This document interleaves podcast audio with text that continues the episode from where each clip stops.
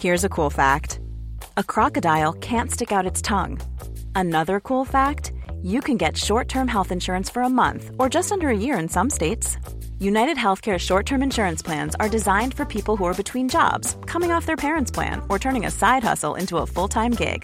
Underwritten by Golden Rule Insurance Company, they offer flexible, budget-friendly coverage with access to a nationwide network of doctors and hospitals. Get more cool facts about United Healthcare short-term plans at uh1.com.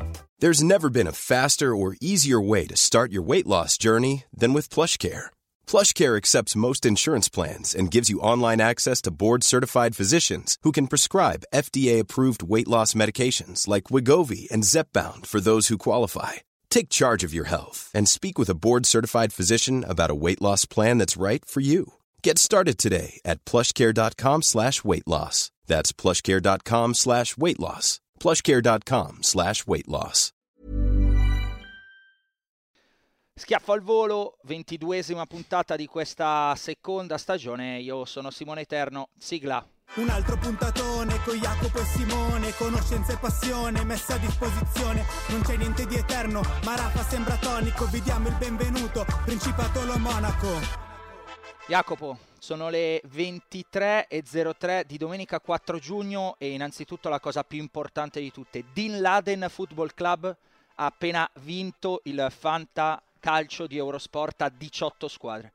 Ma non solo... ma spiega che cos'è? No, non solo ha vinto il Fanta Calcio, ha vinto sia l'apertura che la clausura. Una stagione gloriosa, meravigliosa, straordinaria e una serata magnifica. Allora...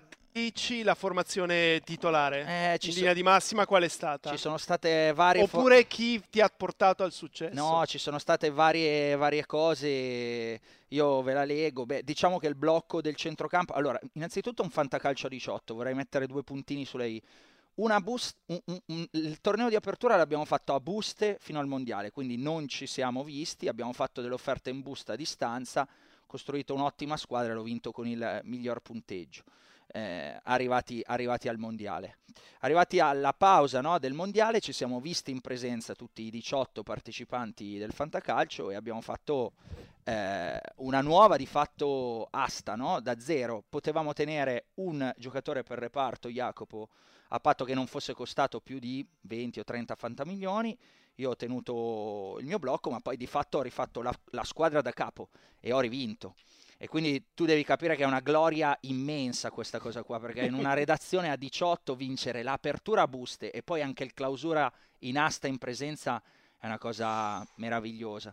La squadra, dai, il blocco è Zaccagni, Zielinski, Miranciuk e il Sharawi, sono stati i 4 in mezzo al campo, decisivo il Faraone, il tuo Faraone, nelle ultime giornate. Davanti l'attacco era Pedro, Jovic, Milik. Mamma mia quanta Lazio. Con gli ingressi che si sono rivelati qua e là fondamentali di Bogà e Piccoli. Piccoli è stato decisivo con i gol nelle ultime giornate. In difesa una menzione eccezionale per Kim del Napoli, grande acquisto. Poi c'erano in porta c'era il portiere della Sampdoria, ragazzi. Quindi sono riuscito a vincere un fantacalcio con il portiere della squadra retrocessa, perché in un fantacalcio a 18 è importante sempre la linea del 66. Abbiamo parlato per quanti minuti del mio fantacalcio? 2:33. Bellissimo, saranno contenti i colleghi. Interesserà tantissimo. Senti, io devo ringraziare anche il mio amico Fabio Fava con questa giornata, con questo risultato all'ultima giornata che mi leva ogni patema, perché insomma si sono dovute incastrare un po' di cose. Direi che dopo questa parentesi possiamo iniziare a parlare di tennis. Cosa dici, Jacopo? Abbiamo parlato poco di tennis in questi giorni, in queste ore. Non sarà facile trovare qualcosa di diverso, no, da dire. Assolutamente no. E quello che abbiamo deciso di fare, ragazzi, è dopo... Insomma, dopo tutte queste puntate di chi non ha potuto seguirci di Tennis 360, abbiamo fatto un po' il punto, abbiamo deciso di replicare, no, quanto avevamo fatto con l'Australia. Visto che gli italiani sono già tutti fuori in questo momento, tiriamo le somme del loro torneo e facciamo il pagellone con i voti, che so che alla fine è quello che interessa più o meno tutti. Cerchiamo di stare nell'ora, perché io domani mattina mi devo alzare all'alba, che sono di nuovo in commento, e devo preparare le partite, e direi che iniziamo. Dai, via, si parte. Jacopo, da dove vuoi partire? Come lo strutturiamo? Lo strutturiamo voto per voto maschile? Andiamo per turno da chi è uscito al primo turno andando avanti? Mischiamo maschile e femminile? Come vuoi fare? No, facciamo prima uno e poi l'altro. Facciamo prima uno e poi l'altro? Sì. Va bene. Da dove partiamo? Scegli tu. Dai, scegli tu. Sono stanco, scegli tu. Partiamo da chi è stato eliminato al primo turno e arriviamo a chi è andato un pochino più lontano. Ok. Visto che comunque di Musetti e Sonego abbiamo già parlato parecchio nel Tennis 360. Ma chi YouTube non ci ha seguito su Tennis 360? Ci sente dopo? Non partiamo da loro, che sennò mi sembra di continuare a dire le stesse cose. Va bene, allora senti così, partiamo da Flavio Cobolli, eliminato al primo turno da Carlos Alcaraz. Veniva dalle qualificazioni e insomma si passa al turno di qualificazioni, è stato bravo, abbiamo visto che giocatore è e insomma prende una stesissima nel primo set, ma poi 6-2 e 7-5 negli altri due. E il voto è positivo perché subentra per forza anche quello che ha fatto nelle qualificazioni, non può passare inosservato. E tra l'altro gli ultimi due incontri, visto che li ho commentati entrambi, secondo me, soprattutto nell'ultimo, ha giocato un buonissimo tennis. E poi tutto sommato la figura che ha fatto forse anche migliore rispetto a quella di Musetti, al di là delle aspettative che erano nessuna per lui e qualcosa in più sicuramente per Musetti. Io gli do un 7, era la prima volta in tabellone in uno slam, quindi certo, prima volta che riesci a qualificarti, becchi il numero 1 al mondo, si vede che è della Roma,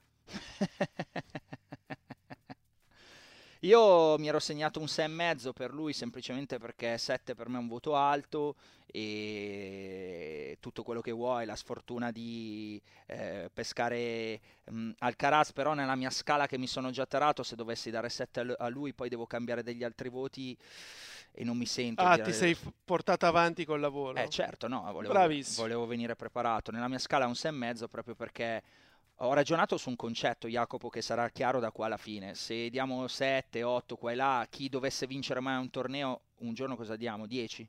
Per forza, no? È il massimo. Ecco. Se vi dovessero vincere uno slam. È chiaro, esattamente. E quindi un 7 o un 8, magari è qualcuno che fa un primo turno e mi manda fuori scala nel giorno in cui casomai dovessimo arrivare a un 10. Non voglio aggiungere nient'altro a quello che hai detto te, cioè trova un avversario fortissimo, l'abbiamo visto anche oggi, e ci mette un po' a entrare in partita, però alla fine è stato bravo. Eliminato al primo turno anche Marco Cecchinato.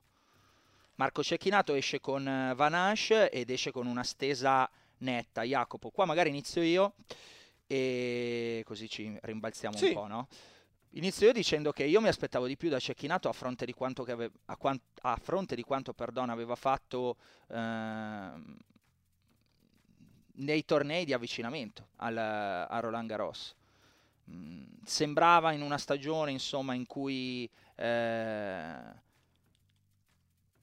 una stagione di ripresa con buoni risultati, con buone partite. Io personalmente non ricordo se nella puntata precedente, nella puntata di settimana scorsa, quando analizzavamo i tabelloni, dicevo: ma perché no Cecchinato, farlo arrivare addirittura, ricordi, alla sfida con Djokovic, sarebbe carino, un terzo turno, prendere 6-1, 6-1, 6-3 da Van Asch. Van Asch ha giocato benissimo, da quello che mi hanno detto, io quella partita non l'ho vista, però onestamente per le aspettative che avevo, per me è un 5. Ed è anche abbastanza generoso, dai, ha fatto pochi game ma in partita. Io ho seguito le battute finali del match e mi è sembrato anche molto rassegnato. No, 4,5. Ok, aspetta che mi segno i tuoi voti a fianco, perché tu avevi dato 7 a Cobolli e 4,5 qua, per vedere poi quali sono le differenze, se balliamo su tanto. Senti, ma facciamo primo turno anche femminile e andiamo avanti di turno? No, andiamo avanti coi maschi. Andiamo avanti coi maschi. Allora andiamo al secondo turno e direi di partire con Matteo Arnaldi. Secondo turno trova Denis Shapovalov, vince la prima partita con Galane, la vince bene perché perde il primo set 6-2 e poi fa 6-3, 6-0, 6-2. Con Shapovalov strappa un set, sprazzi di bellissimo tennis, del potenziale. Cosa mi dici? Che ha fatto un torneo positivo, forse poteva stare un po' più attaccato a Shapovalov nel terzo e nel quarto set, però rispetto anche a dove stava 2 mesi e mezzo fa, sembra aver preso la strada giusta. Come credo di aver già detto in precedenti podcast, mi piace molto, ha una certa facilità nel ottenere punti e questa è la cosa fondamentale. Quindi sono curioso di vedere come proseguirà l'anno, se riesce magari a chiuderlo intorno alla 70ª posizione, che potrebbe essere un gran risultato, in modo da essere spesso in tabellone anche nei 250 più forti, non quelli fortissimi però quelli medi. Quindi hai fatto bene tu a probabilmente a dare dei voti a tutti, in modo che poi se ho dato 7 a Cobolli non possono dare 7 ad Arnaldi, quindi sì, do 7 anche a lui. Anch'io do 7 ad Arnaldi, che è mezzo in voto in più di Cobolli, semplicemente perché ha passato un turno in più e perché ha lottato comunque con Shapovalov, che per quanto sia un giocatore in crisi, per quanto abbia fatto fatica, bla bla bla, poi comunque anche con Alcaraz qualcosina delle sue capacità balistiche l'ha fatto vedere, ecco, le ha fatto vedere, quindi anche per me è un voto positivo per un torneo, insomma, che speriamo ce ne siano altri così. Al secondo turno si è fermato anche Zeppieri ha trovato Casper Ruud. Jacopo, io qua sono in stile Arnaldi, cioè arriva al secondo turno, trova un avversario più forte, fa comunque una signora partita dove se la gioca, dove strappa anche un set, e quindi strappa un po' un set e lo porta a 7-5 al quarto, quindi è un torneo per me che ha lasciato anche per lui buonissime indicazioni su quella che può essere la strada. Io onestamente mi gioco un set anche qua. Tu cos'hai da dire su di lui?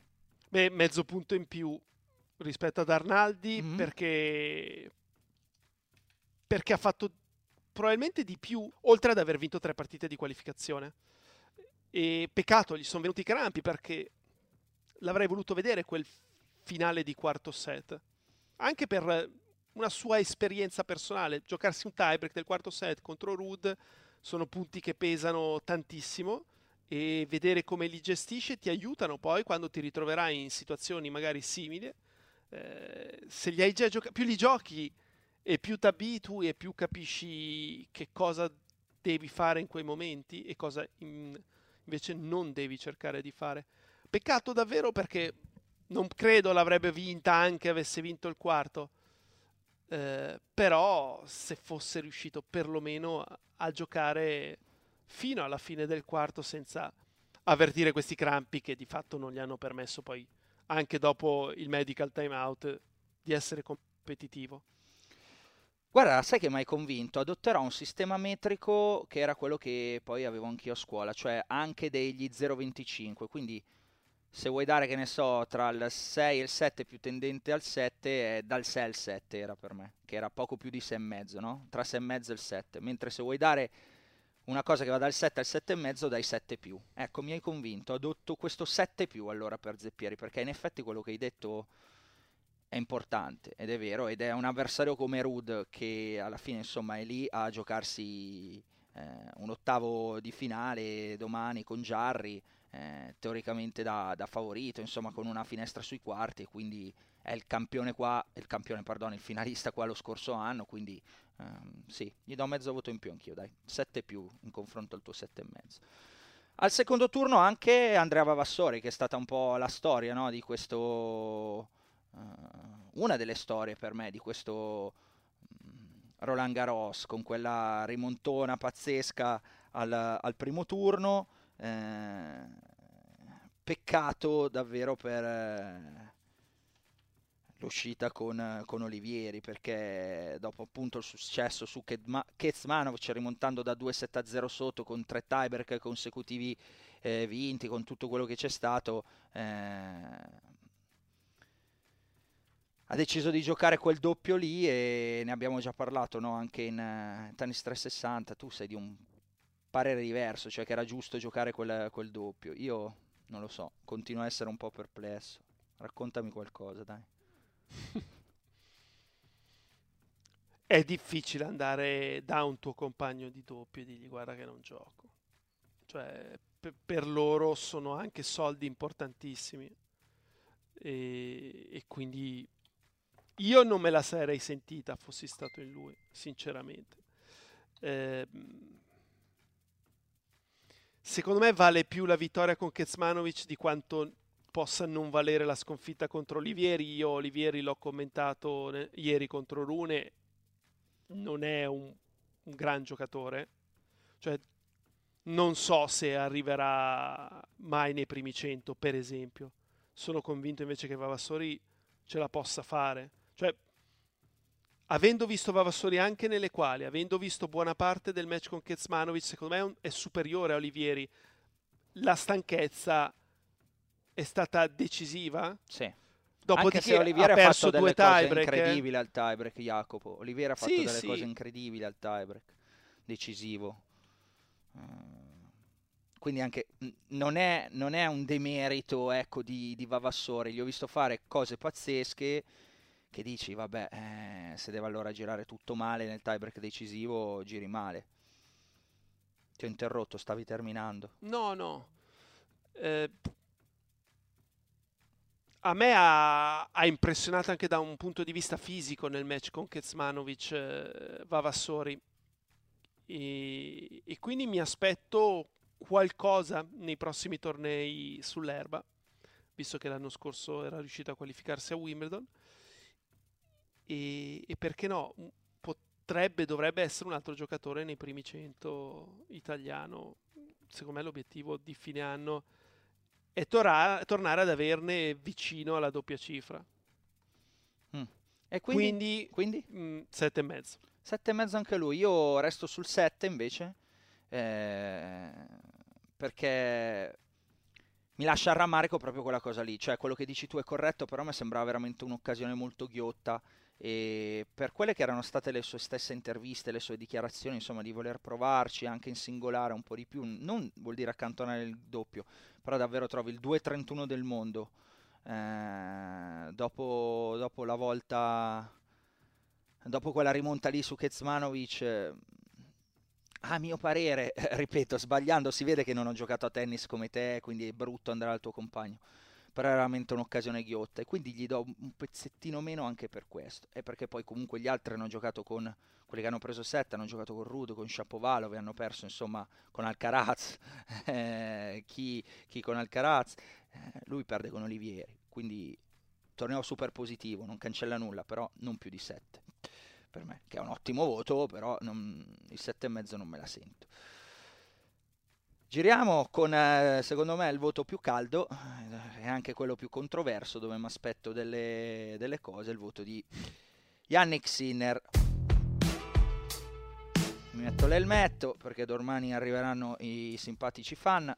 Jacopo esce al secondo turno contro Altmaier, che alla partita dopo prende un ottimo 6-4, 6-3, 6-1 da Dimitrov del 2023, non da Dimitrov della semifinale del 2017, e gioca una partita di più di 5 ore dove Altmaier sfodera un livello clamoroso, ma esce al secondo turno. Vai pure. Allora, la cosa importante da dire, e ci ho riflettuto mentre ascoltavamo quest'oggi le parole di Sonego, che dice io mi do 10 per l'impegno, no? Ed è vero, però è anche la base, cioè io mi aspetto che tu ti impegni al massimo in uno slam, cioè, e ci mancherebbe, esatto, e quindi a Sinner non si può dire che abbia sciolto, no, che non abbia preso seriamente il suo avversario. Assolutamente no, quindi credo che non glielo potremo dire mai a Sinner, conoscendo esatto. il ragazzo non glielo potremo dire mai. Però ha perso da Daniel Altmaier una partita nella quale ha servito per il match nel quarto set, ha avuto match point, ha avuto uno smash sul match point, ed era una partita a vincere in 4 set per incontrare Dimitrov, per incontrare Zverev, per incontrare uno tra i Echeverri e Nishioka, per probabilmente incontrare Rune.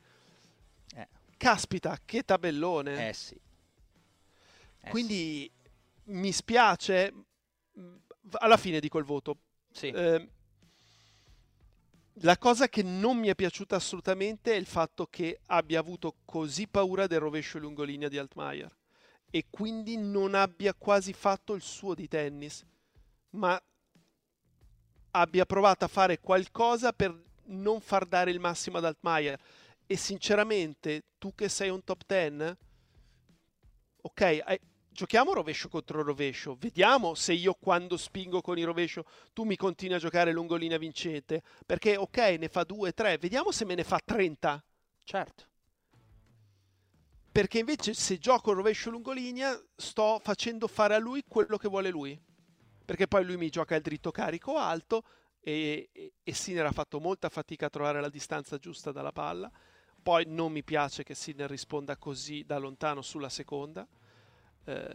Si è nuovamente, secondo me, spaventato da degli insuccessi a rete e quindi ha iniziato a venirci di meno, come era successo nel quinto set contro Tsitsipas, e invece la sua maturazione, il suo progresso passa anche da questo. Se non ci prova proprio in una situazione del genere, o al massimo perdi, tanto ha perso comunque. Esatto. Però non stai facendo quello che ti serve per il futuro.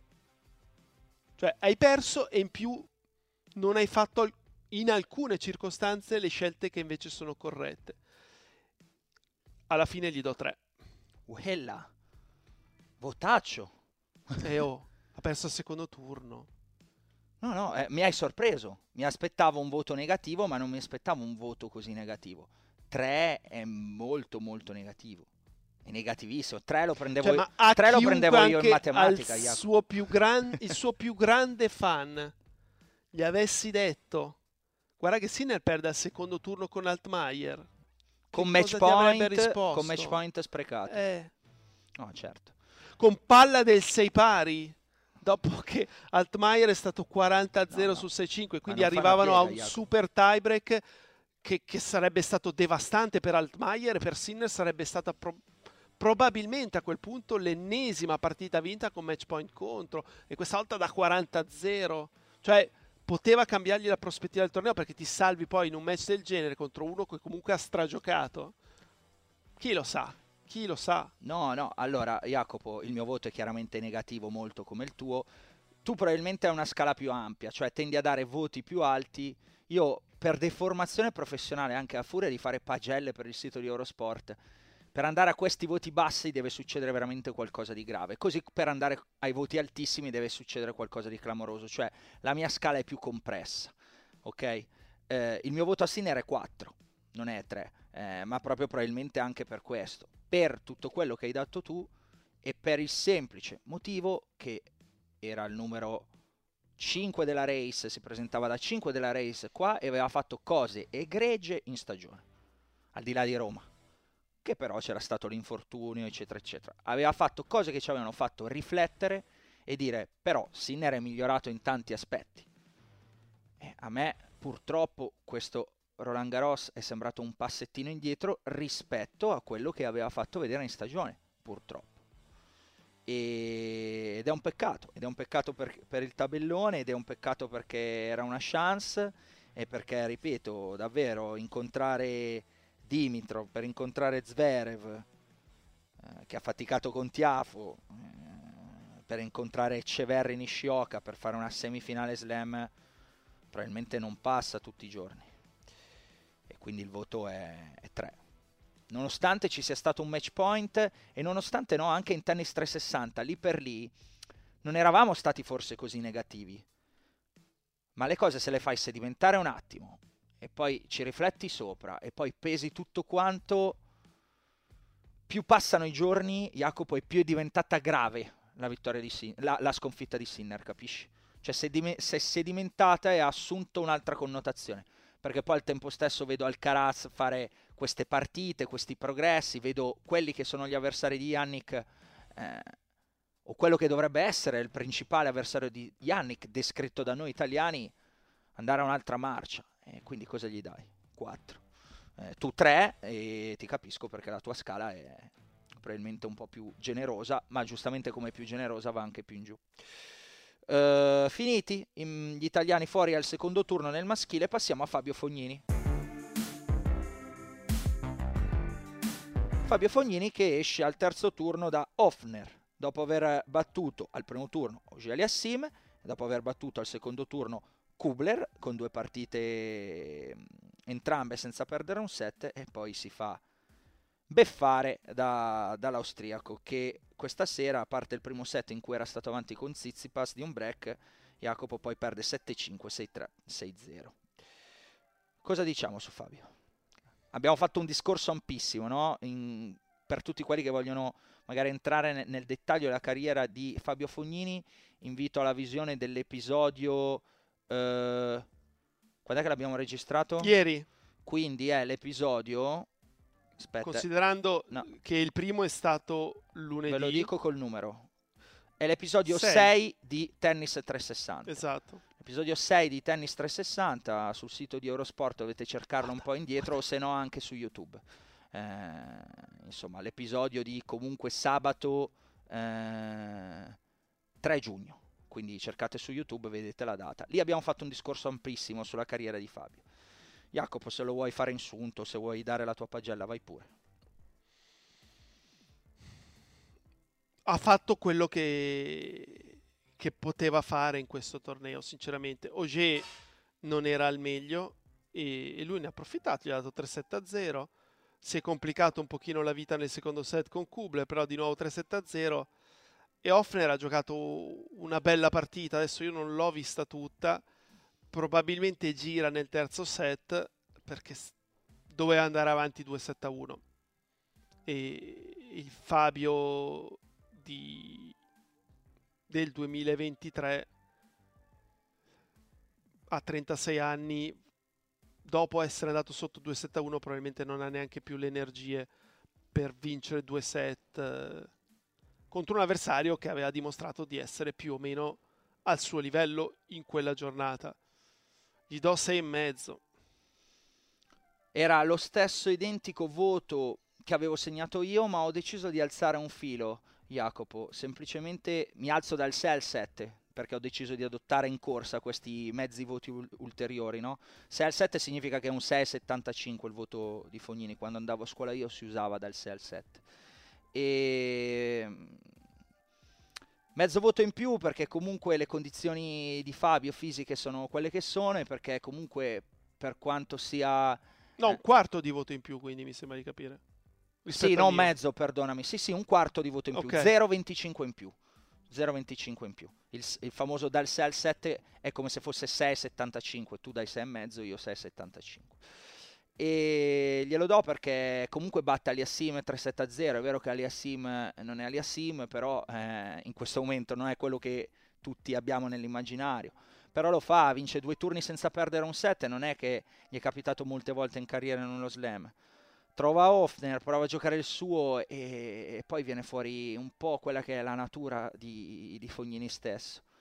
Vince il quarto per 6-1 e si fa breccare inizio quinto, un po' la storia della sua vita, che ti lascia così, tra le belle cose fatte e l'amaro in bocca. È proprio Fognini, non riesce ad arrivare a 7 neanche quando va a terzo turno in uno slam. Perché? Perché perde con Ofner. Però fa, al netto di tutto, il terzo italiano migliore dell'8 dei 15, a pari con Cocciaretto che fa il terzo turno e dietro soltanto a Musetti e Sonego. E quindi 6 al 7, glielo alzo in corsa. Peccato perché era l'ultima probabilmente sua apparizione a Parigi, e una bella partita con Tsitsipas questa sera ci sarebbe stato divertente guardarla. Saliamo, andiamo alle partite di oggi, Jacopo. E io partirei da Lorenzo Sonego.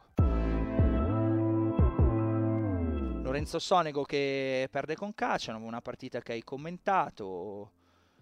È un Sonego in cui io continuo a pensare, anche prima stavo cenando e ho ripensato, perché mi è comparso, no, in commento, ero in commento in contemporanea su Djokovic, sai quando fanno le finestre, e mi è comparso proprio quel momento, cioè siamo entrati sul 4-0, scambio, serve, campo aperto, va lungo e faccio proprio mannaggia, questa era importante, e sarebbe andato 5-0.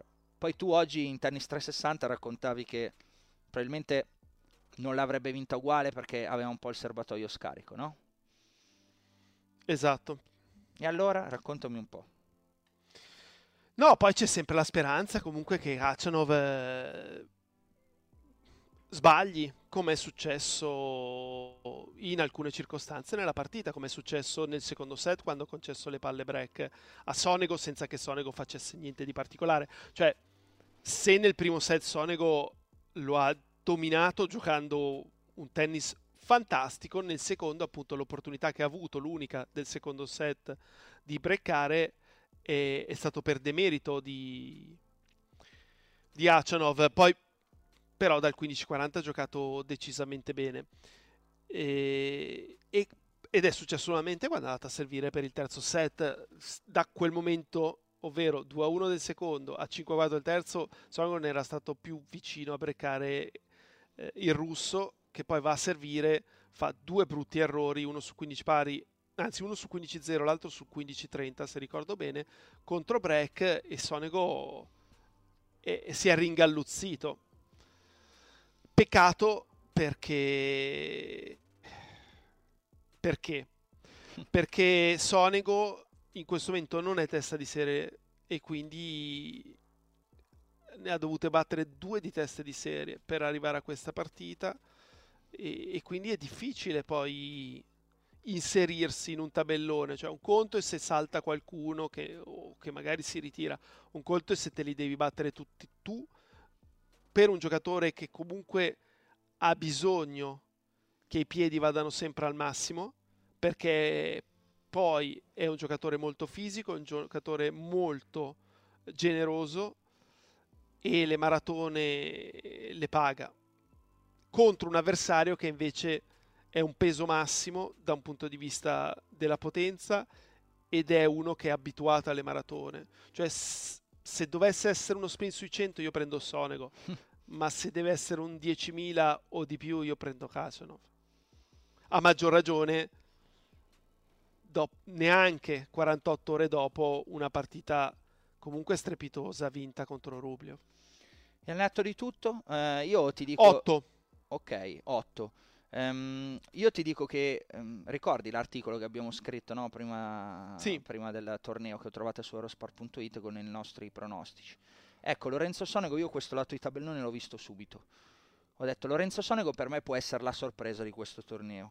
Tant'è che dopo la prima partita vinta con Shelton ho avuto l'opportunità di intervistarlo a distanza, insomma, per Eurosport Italia. E gli ho chiesto Lorenzo, ma se io ti dico che il sogno di questo Sonego di arrivare ai quarti di finale con Djokovic non è così impossibile, lui dice sì, ci sono delle partite difficili, penso una partita alla volta. Io gli dico però Rublev l'hai battuto e con Khachanov, e Khachanov aveva già giocato quel giorno e non mi era piaciuto per nulla con l'Estienne, e avevo detto il Khachanov che ho visto oggi personalmente non mi sembra nulla di particolare, quindi se fai il Sonego al top, secondo me questa cosa si può fare. E ha fatto la cosa più difficile, no? Comunque, che è stato battere Rublev, testa di serie numero 7. Arriva a una partita così con Khachanov e va avanti di un set. Insomma, per me Sonego è stato il miglior italiano di questo Roland Garros. C'è l'amaro in bocca per come è girata, però cosa gli vuoi dire? Batte Rublev e se la gioca con Khachanov e va un passo da fare quello che sarebbe stato chiaramente un exploit, no? Arrivare ai quarti con Djokovic. Per me è un 8 più quello di Sonego a questo torneo, il migliore degli azzurri senza dubbio. si va avanti e si rimane lì agli ottavi con Lorenzo Musetti. Allora, io vorrei leggerti una cosa che ho letto poco fa e l'ha scritta in un post di Facebook uno dei miei maestri di tennis, quello che mi ha permesso di ritrovarmi dopo 2 anni disastrosi che sono stati il secondo anno under 16 e primo anno under 18. E poi è bastato stare 2 settimane con lui che d'incanto ho battuto 6 tra B3 e B4 e ne avevo battuto 1 nei 2 anni precedenti. Ok, quindi qualcuno che ha avuto un certo effetto su di te. Sì, okay. Quindi che io stimo. Si chiama Mauro Polimeni. Vabbè, comunque scrive: Alcaraz sarà anche un fenomeno, ma che brutto atteggiamento di Musetti, a tratti indisponente e pensieri di bassissimo livello. Poi aggiunge: il talento è la testa, non il braccio. No, il talento è la testa, non il braccio. Non si può avere un atteggiamento di così basso livello per tutta la partita. Ok che un allenatore deve essere sempre sostenitivo anche nei momenti peggiori, ma stavolta ho visto pensieri da giocatore di circolo. 3 set di agonia del nulla cosmico di testa, deve crescere ancora tanto. Cazzo, pardon, mi è uscita, cioè, bello duro. Sì, perché è evidente quando una persona, adesso io Mauro non lo sento da un bel po', però quando uno scrive una cosa del genere vuol dire che ci sono aspettative, perché quando non ne hai non puoi rimanere deluso, perché intanto non ti aspetti niente. Certo. Però, visto che in Tennis 360 ci siamo confrontati, eravamo un po' io e Fabio da una parte e tu da un'altra, sì, e quindi vedo comunque che anche una persona che ha allenato gente ben più forte di me sta con voi, ha notato che qualcosa da un punto di vista caratteriale è mancato. Cioè un po' forse arrendersi troppo presto, al di là della bravura di Alcaraz e probabilmente anche della difficoltà che si può provare nel momento in cui hai dall'altra parte della rete un giocatore che ti stritola, che non ti permette di essere creativo come sa essere Musetti. Però, come già dicevo oggi, con cosa torna a casa nella sua borsa di esperienza Musetti da questa partita? Cioè, a cosa gli è servita? È un po' come, giustamente forse l'hai detto tu o Fabio, la partita dello scorso anno a Melbourne di Sinner con Tsitsipas. No, l'aveva detto un spettatore, l'avevo letto da un messaggio. A cosa gli è servita? Se non a, ok, tiriamo una somma finale, ripartiamo cambiando tutto, che è stata anche una scelta coraggiosa. Io non credo che Musetti debba fare questo, perché comunque ha fatto ottavi di finale senza perdere un set fino ad oggi. Però la partita di oggi non può renderlo soddisfatto del torneo. Cioè, ok, i primi 3 turni, ma oggi non basta. È un voto delicato, è questo che devi dare. Pensaci bene, ponderalo bene. Vuoi che lo dia io? No. Perché al netto di tutto è l'italiano che è andato più avanti insieme a Sonego. Io capisco tutto il discorso sulla partita di oggi, però noi valutiamo il torneo. Certo, è il torneo è non può essere solo una partita, no? O cioè, sì, se uno 6-2 sì. Shevchenko, e se uno 6-2-6-4 a Cameron Norrie, che era la 14esima testa di serie. Tornando al discorso che abbiamo fatto ieri su Fognini, che quante volte al terzo turno ha giocato da favorito e ha vinto, barra quante volte era sfavorito e ha vinto. Musetti era favorito secondo i book con Norrie, però non favorita dagli 6-1-6-2-6-4. Okay? Esatto. Quindi se fino a ieri il torneo era da 7,5. Sì. Oggi glielo abbasso di un voto, 6,5. Ok. È un voto duro perché praticamente gli dai lo stesso voto di Fognini che perde con Ofner. Però le aspettative gli dai meno che a Cobolli, gli dai meno che a Vavassori, sì, gli dai meno che a Zeppieri, gli dai meno che a Arnaldi. Certo. Hai dato praticamente... Perché vedendo il tabellone io mi aspettavo arrivasse a questa partita, sinceramente. Mi aspettavo battesse Norrie, l'aveva già battuto nettamente, mi pare fosse a Barcellona, e volevo vedere questa partita. anche, ne parlavamo forse ancora 3 giorni fa, quando certo, si prospettava la partita. Vogliamo vedere questa partita. Sono dei pazzi a non averla messa nel match serale. Alla fine è stata molto più divertente nella sua follia Sabalenka-Stevens. Guarda Jacopo, io non è che vado molto lontano da te, ma il mio resta sulle scale di non può stare sotto Zeppieri, Arnaldi, perché non si batte Norris 6-1, 6-2, 6-4. Cioè io capisco tutto il vostro discorso e peraltro, come ho detto oggi in Schiaffo al Volo, non sono così drastico come voi. Io vedo molto più merito di Alcaraz che dei meriti di Musetti. Posso capire l'atteggiamento e avete ragione, ma Alcaraz mi sembra di un'altra marcia e il problema è che pensiamo tutti che se facesse qualcosa in più Musetti sarebbe lì a giocarsela con Alcaraz.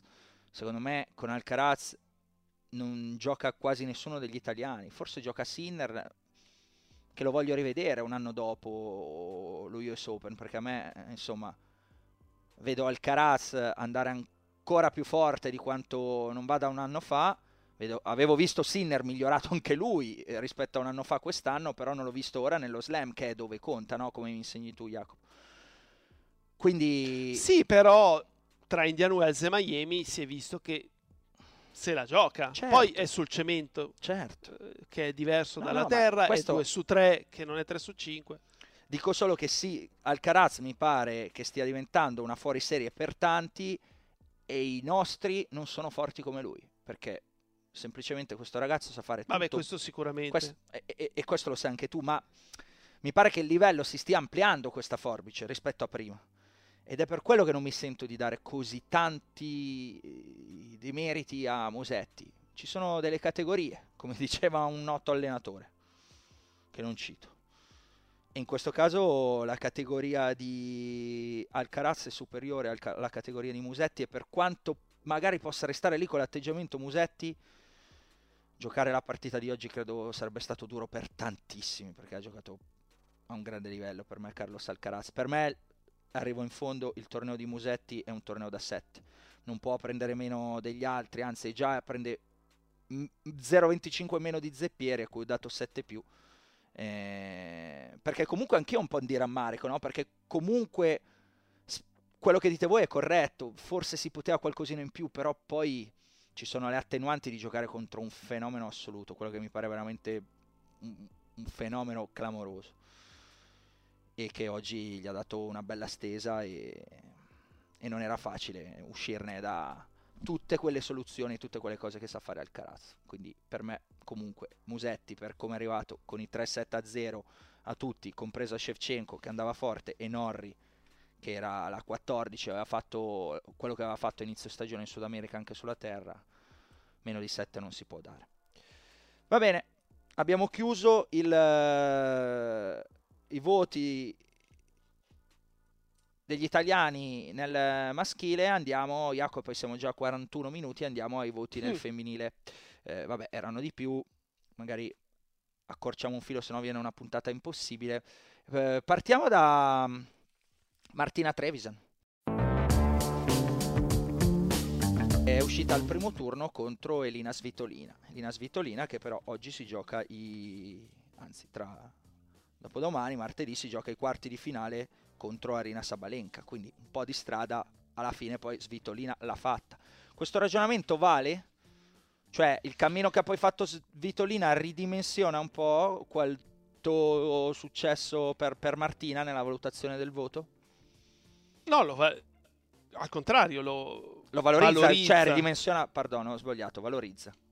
Proprio sbagliato parola. Sì, poi vorrei sapere esattamente il polpaccio quanto fosse un problema, visto che si era ritirata da Rabat per quel motivo, ed essendo campionessa in carica secondo me non è che si sia ritirata per precauzione, cioè per me ci teneva a provare a confermarsi, e quindi il 6-2-6-2 non mi torna, anche perché è vero che la Svitolina è nei quarti di finale, però è anche vero che ha lasciato un set alla Hunter, ha vinto 7-5 al terzo con la Blinkova e oggi ha vinto una partita tirata con la Kasatkina.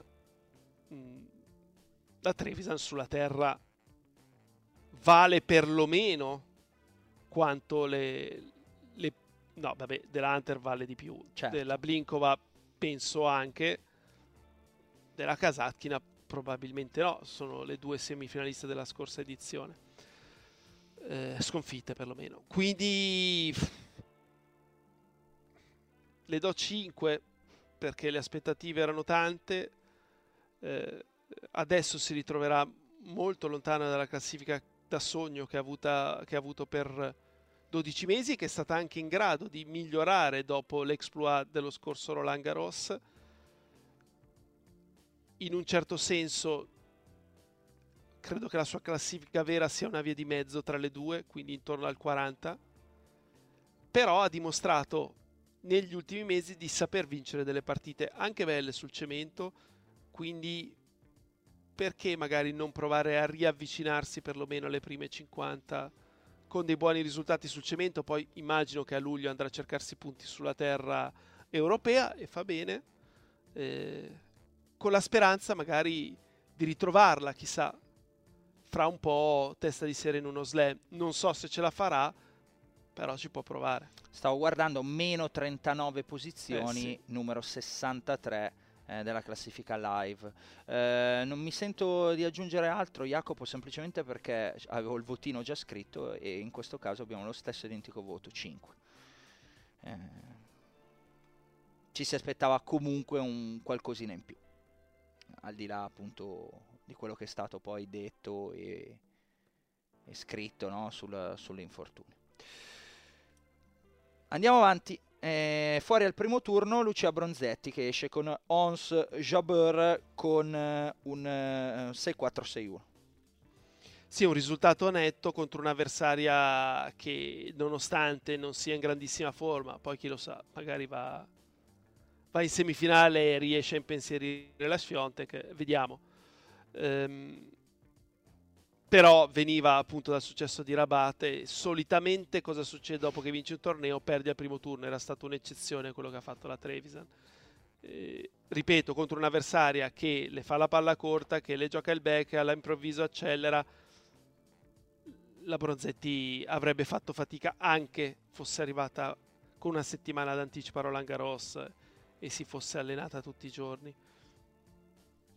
Poteva forse fare qualche game in più, anzi, indubbiamente nel secondo set, 5,5. Anche in questo caso condividiamo lo stesso identico voto. Avevo scritto 5,5 e 5,5 qua siamo, perché sì, perché c'era un po' di aspettativa. Ricordi, io l'avevo data addirittura vincente nel mio giochino dei prono, perché insomma la Jabeur arrivava con qualche incognita, lei arrivava forte, e io per la Bronzetti non so perché, ma continuo a stravedere, cioè mi aspetto che arrivi, che possa fare sempre qualcosa. Una giocatrice che non riesco a capire perché, ma secondo me è forte. Ancora questa forza totale che percepisco io la deve dimostrare. Oppure non la dimostrerà mai, chi lo sa, e mi sbaglio io, ci mancherebbe, come peraltro ogni tanto succede, anzi ogni tanto spesso succede, guarda i prono. E niente, non aggiungo nient'altro. Hai già detto tutto tu. C'erano delle aspettative, un po' più di aspettative. Non è un torneo grave, perché comunque Jabeur è Jabeur. Però insomma 5,5, un po' di amaro, magari un set, una lotta, insomma qualcosa di un po' più vicino. Andiamo al secondo turno con Sara Errani. Sara Errani che vince la prima partita con Teichmann in rimonta 3-6, 6-4, 6-2 e poi perde 6-3, 6-0 dalla Pegula. Che voto diamo a Sarita? Le diamo... Te li stai scrivendo per tenere più o meno una scala oppure no? No, vado a memoria. Mamma mia. Le do 6, 7 per il primo turno, 5 per il secondo turno, quindi faccio la media e le do 6. Ribadisco quello che ho detto molto brevemente in Tennis 360, ovvero che un anno fa probabilmente non ci saremmo aspettati di vedere Sara Errani ammessa direttamente in tabellone in uno slam. Pensavamo, certo, che se continuasse doveva passare dalle qualificazioni. Il fatto che sia riuscita a ricostruirsi questa classifica è solo un merito e una conferma della grandissima amore che ha per il tennis Sara Errani, perché davvero uno si chiede... Chi te lo fa fare, no? Sì, perché poi sentiamo sempre questa frase che anzi questa parola che divertiti, ma io sfido chiunque a dire oh come mi sono divertito oggi a giocare, perché c'è la tensione, perché non giochi mai libero se non quando magari prendi 3-4 game di vantaggio, e non succede spesso in un set. L'Errani è... Sofferenza forse è una parola troppo grossa, però il suo tennis è di sacrificio, perché quando serve parte ad handicap e quando risponde contro giocatrici che servono bene, caspita, magari ci mette un paio di colpi. Comunque è un tennis di corsa, è un tennis fisico, un tennis di volontà, e che abbia ancora voglia dopo che ha ottenuto i risultati che ha ottenuto, secondo me è solo da prendere come esempio. Abbiamo anche in questo caso lo stesso voto. Il prossimo lo dico io, così vediamo se esce identico. Ma tu non li hai scritti, quindi poi lo puoi cambiare, allora è meglio che li dici sempre tu. No, mi ero segnato anch'io un 6, esattamente perché insomma batte Teichmann e non era per nulla scontato, e la batte in rimonta, e quindi è senza dubbio una nota positiva. Però poi c'è anche appunto il 6-3-6-0 un po' staccato, un po' sciolto con Begu, che è sicuramente una notina negativa a fronte di tutto, e il bilanciamento tra le due cose, io ero più tra 6,5 e 5,5, fa 6 alla fine. Tu avevi dato 7,5, raggiungiamo lo stesso risultato. Tutto quello che hai detto è vero, e credo che anche in questo caso non ci sia nient'altro da aggiungere, anche perché la pensiamo uguale. Quando la pensiamo uguale poi è dura trovare qualcosa su cui discutere. Al secondo turno è arrivata anche Jasmine Paolini, che perde con Danilovic. Una Danilovic che poi insomma è stata grada anche di spaventare Jabeur al terzo turno. Gli vince un set, 6-4, va in battaglia nel secondo, alla fine la tunisina riesce a venirne a capo e vince 6-2 al terzo. Danilovic con Paolini vince 6-2, 7-5. La Paolini aveva battuto al primo turno la testa di serie numero 30 Sorana Cirstea 7-5, 2-6, 6-2. Che voto dai, Jacopo, a Jasmine? Le do 6 e mezzo, dai. La Danilovic è una buona giocatrice, è una giocatrice aggressiva, mancina, che secondo me è destinata a crescere, perché sono convinto che, considerando l'esperienza sportiva che ha suo papà, che i consigli buoni e gli allenatori buoni glieli trova, e nel momento in cui migliora un po' la sua fase difensiva, appunto quando comanda lei, è una giocatrice che ci sa fare. E la vittoria contro la Chiestea è un successo importante, anche perché la rumena quest'anno ha ottenuto dei buoni risultati a sprazzi. Però è vero, è un po' una che o gioca bene il suo torneo e raggiunge quarti, semi, anche in tornei importanti, oppure esce al primo turno, non ha grosse vie di mezzo. Il livello della Paolini è più o meno questo, secondo, se va bene terzo turno in uno slam, di più è troppo. Io avevo segnato un 6, modificato in 6 più durante insomma la puntata, proprio per questa fase di introduzione della mia scala di 0,25 in 0,25, sì, perché comunque sai, con Danilovic, al netto di tutto,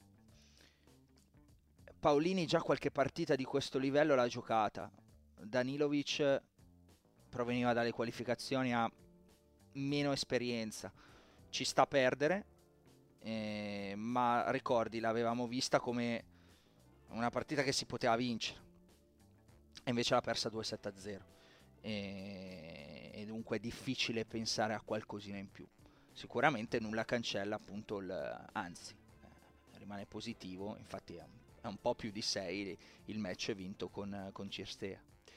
Quindi sì, anche in questo caso siamo più o meno lì, tu sei un po' più generoso, ma direi che la vediamo allo stesso modo. Camila Giorgi, secondo turno contro Pegula, si ritira dopo aver perso il primo per 6-2 e batte al primo turno la Cornet 6-3, 6-4. Mi viene a dire senza voto, perché non so più cos'altro dire di Camila Giorgi, e poi dopo che l'ho sentita intervenire nell'intervista e ti dice che ha questo problema al ginocchio, che si dovrebbe fermare ma non si ferma, per cosa? Cioè, se non ce la fai a giocare più di 3 set, perché sono 2 con la Cornet e 1 con la Pegula, su una superficie insidiosa come può essere l'erba, metti anche che abbia piovuto e un po' umida, hai un ginocchio traballante, ma cioè, rischi di farti male molto di più di quello che già stai patendo. Per cosa? Magari Jacopo per incassare le fish, perché pensa che la sua carriera ancora non sia lunghissima, brutalmente. Boh. Non potrebbe essere un ragionamento che ha fatto, legittimo, non è che lo dico con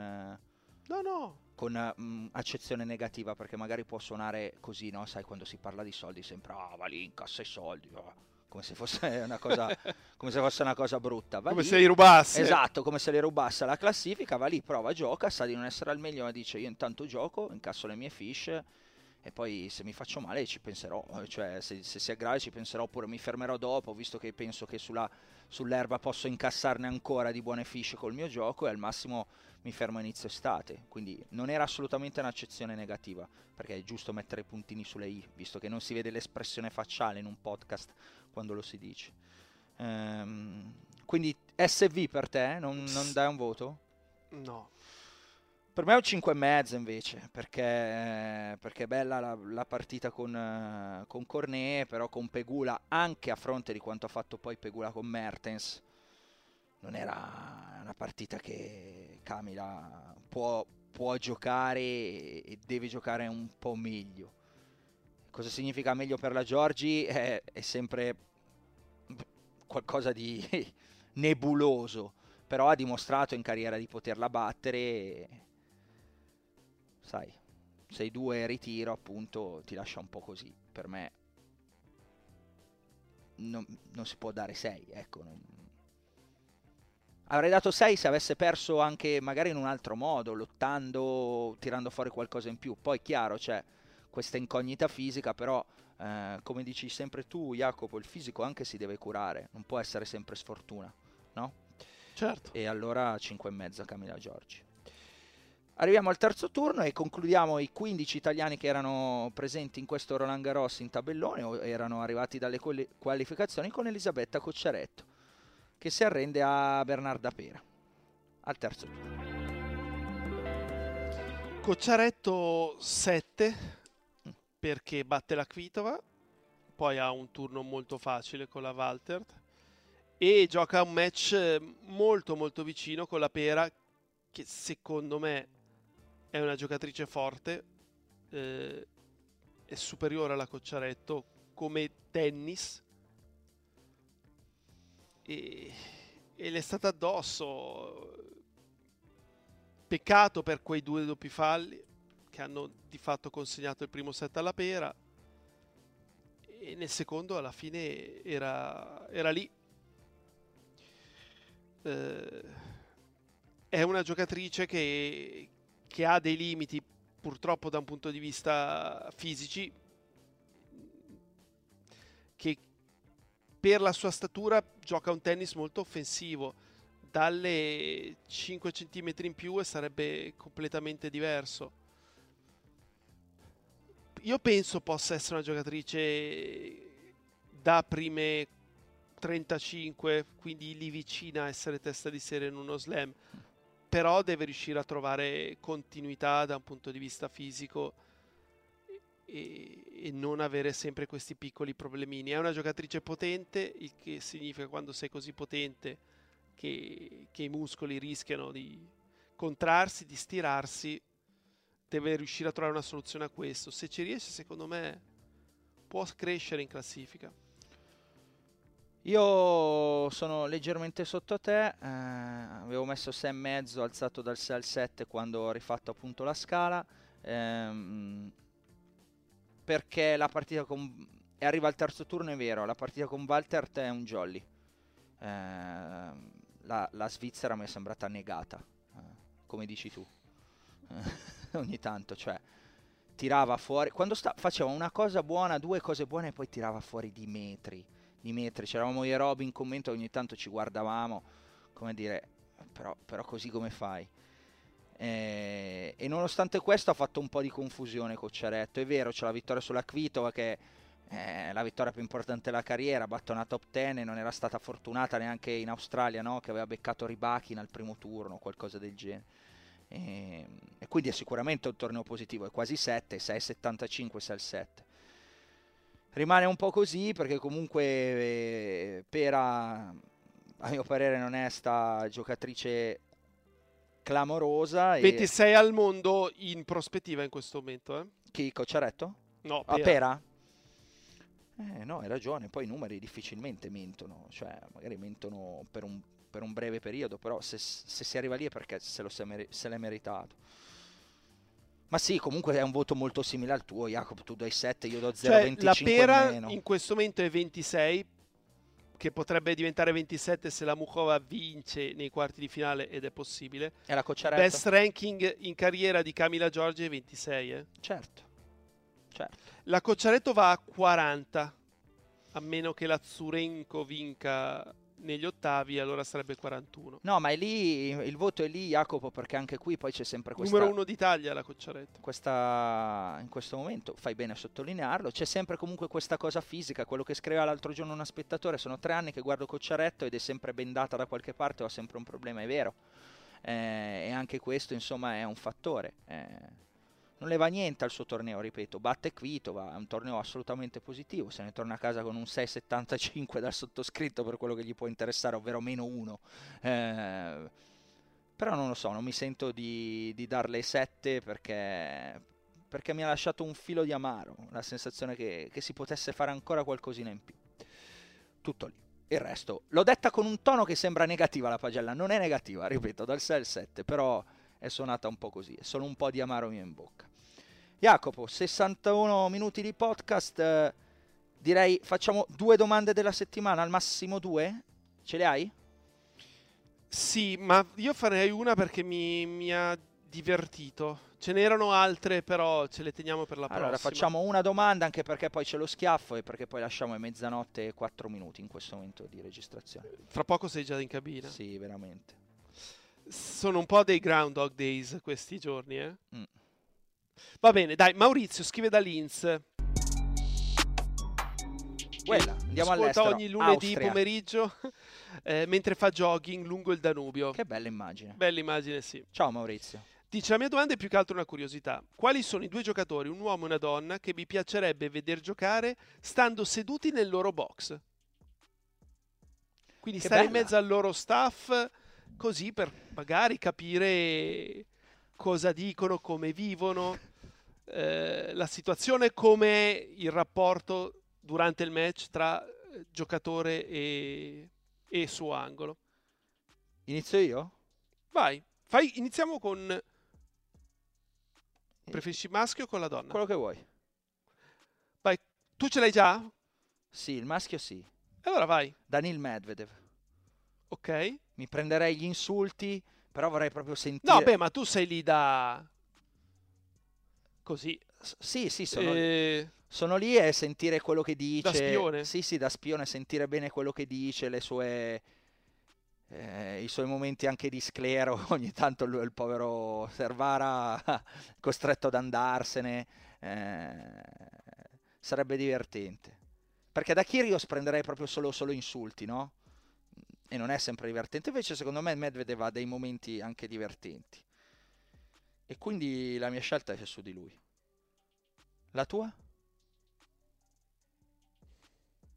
La mia, sto anche un po' scorrendo la classifica, guarda, alla fine ti dico Alcaraz perché... Ma che noia, ma hai telecomandato.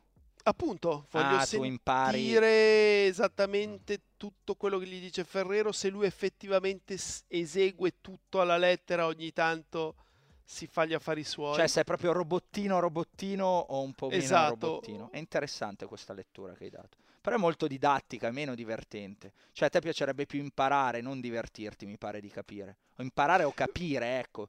Cioè sì, ci vai con uno spirito di apprendere qualcosa, non di farti una risata. Credo che mi darebbe molto poi da aggiungere in telecronaca. Però.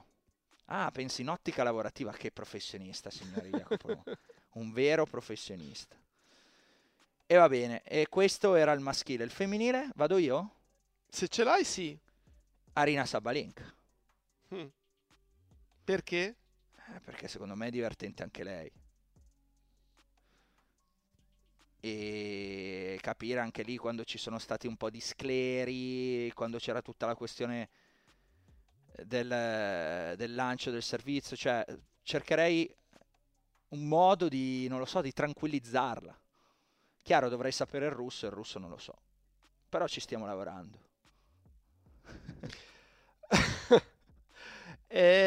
Allora, io invece ti sorprendo. Vai. E ti dico Camila Giorgi.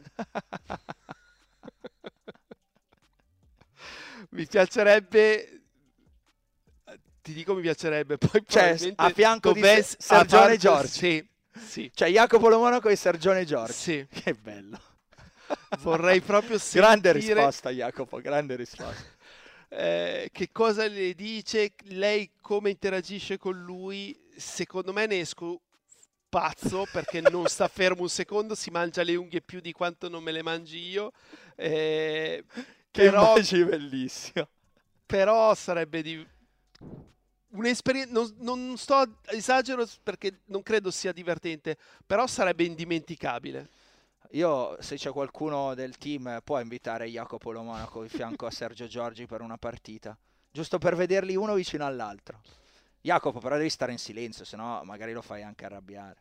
No, io faccio quello che mi dice, okay. Se vuole interagire, interagisco, altrimenti te ne stai lì e la guardi. Lo sai benissimo che posso stare in a vedere una partita che non apro bocca. Certo, certo. Non sono uno che ha bisogno di parlare. Mi è piaciuta questa domanda di Mauro, giusto? Di... Maurizio, bravo Maurizio, bella, mi è piaciuta. Va bene, ce ne tagliamo le prossime per le prossime puntate e andiamo allo schiaffo della settimana. Jacopo, ho la sensazione che lo schiaffo sia bello. Ma è quello di oggi. È un po' ripetitivo. Fa niente, ma perché per chi l'ha già sentito durante Tennis 360... Va un po' tutte e tre, ovvero a Buzkova e Sorribes sono le peggiori, quindi si peccano il ceffone più grande. Alla ragazzina non glielo do, però le dico, sei seria?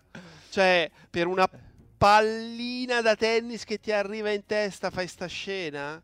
Cioè, se ti sei così spaventata davvero... non fare la raccattapalle, no, cioè è troppo pericoloso per te. Cioè, è come se a me dovessero dire devi andare a sistemare, come si dice, l'ottovolante, no? Sì. Cioè io ho il terrore delle montagne russe.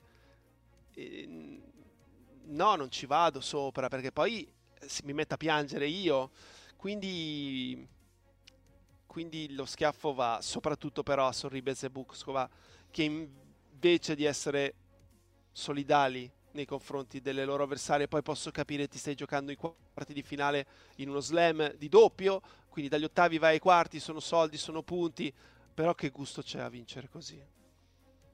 No, qua abbiamo già fatto, anche qua chi vuole vedere si guardi la puntata di... È più divertente. È molto più divertente, no? Perché poi ci scanniamo in tre, quindi è molto più divertente. Episodio 7 di Tennis 360, lo trovate sul sito di Eurosport.it. Anche perché... Oppure su YouTube. Vedono il filmato, poi oramai si trova ovunque. Sì, no? Poi col filmato a rallenti, illuminato, Jacopo che impazzisce lì vicino alla telecamera, si avvicina sempre di più al computer.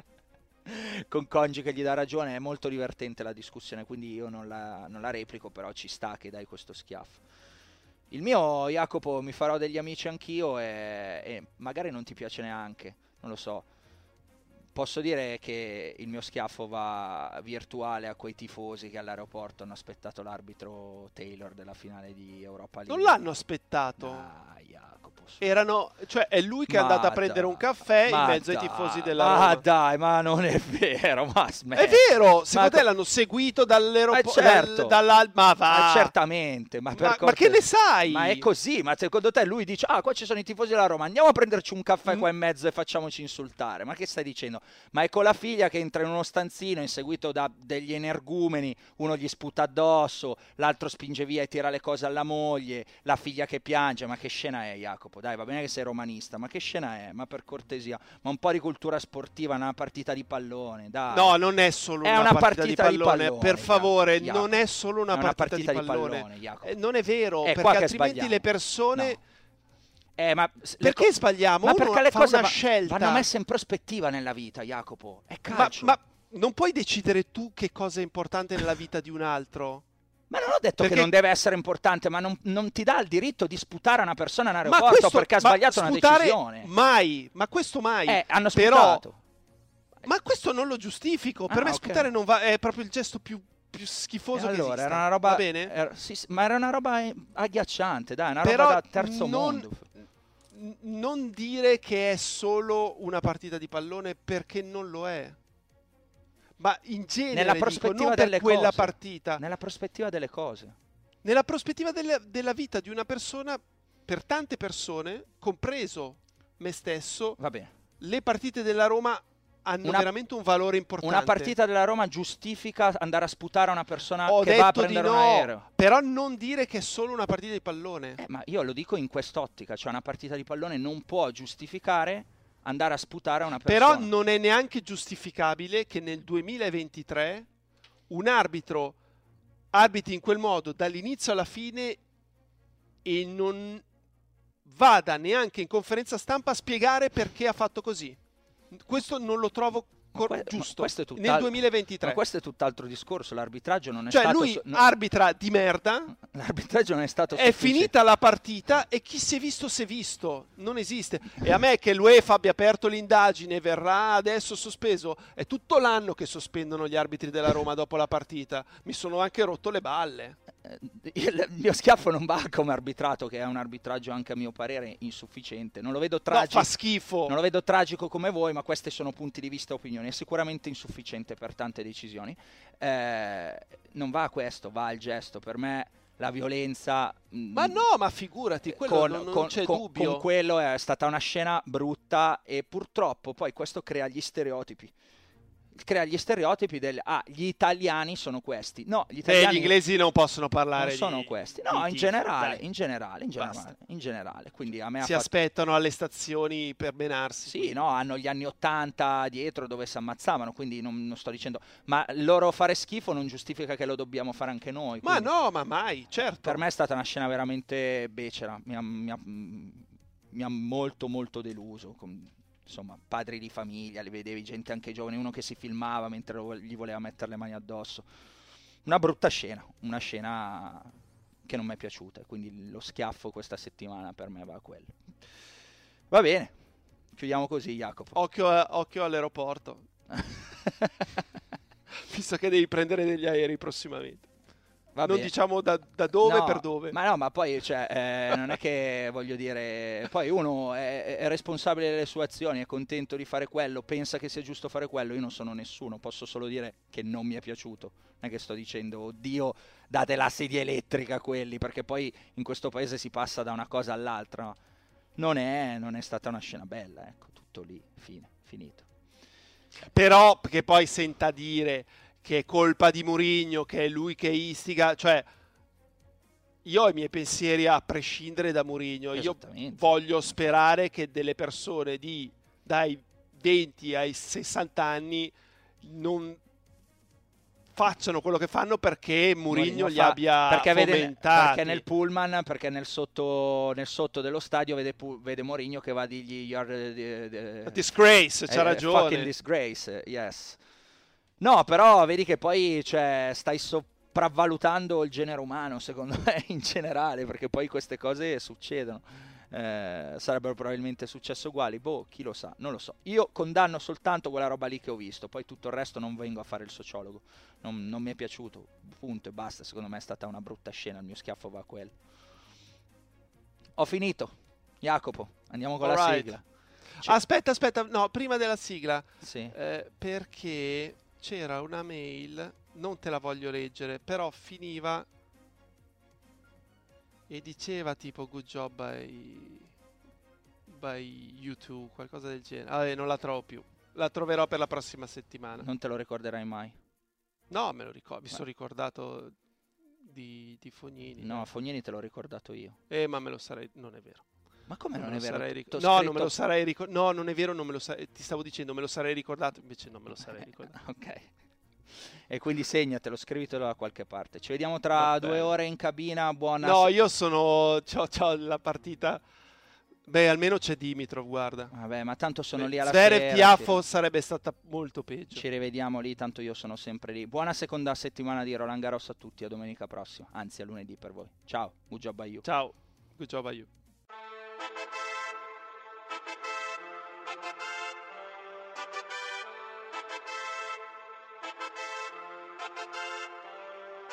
Un altro appuntamento, un altro schiaffo al volo, ha vinto sul cemento, eppure un terraiolo, un altro tabellone, un nuovo campione, ha ribaltato il match, era sul cornicione e Kyrgios manterrà la parola data che giocherà a Parigi per la sua fidanzata che non c'è mai stata e vuole visitarla e Sinner la volé, quanto può migliorarla, io lo devo ascoltare perché senza sto male e soffro come Tsitsipas su quella diagonale, ho un dubbio esistenziale se tornerà mai team, eppure va davanti come Cressy, un altro puntatone con Jacopo e Simone, conoscenza e passione messa a disposizione, non c'è niente di eterno ma Rafa sembra tonico, vi diamo il benvenuto Principato lo Monaco.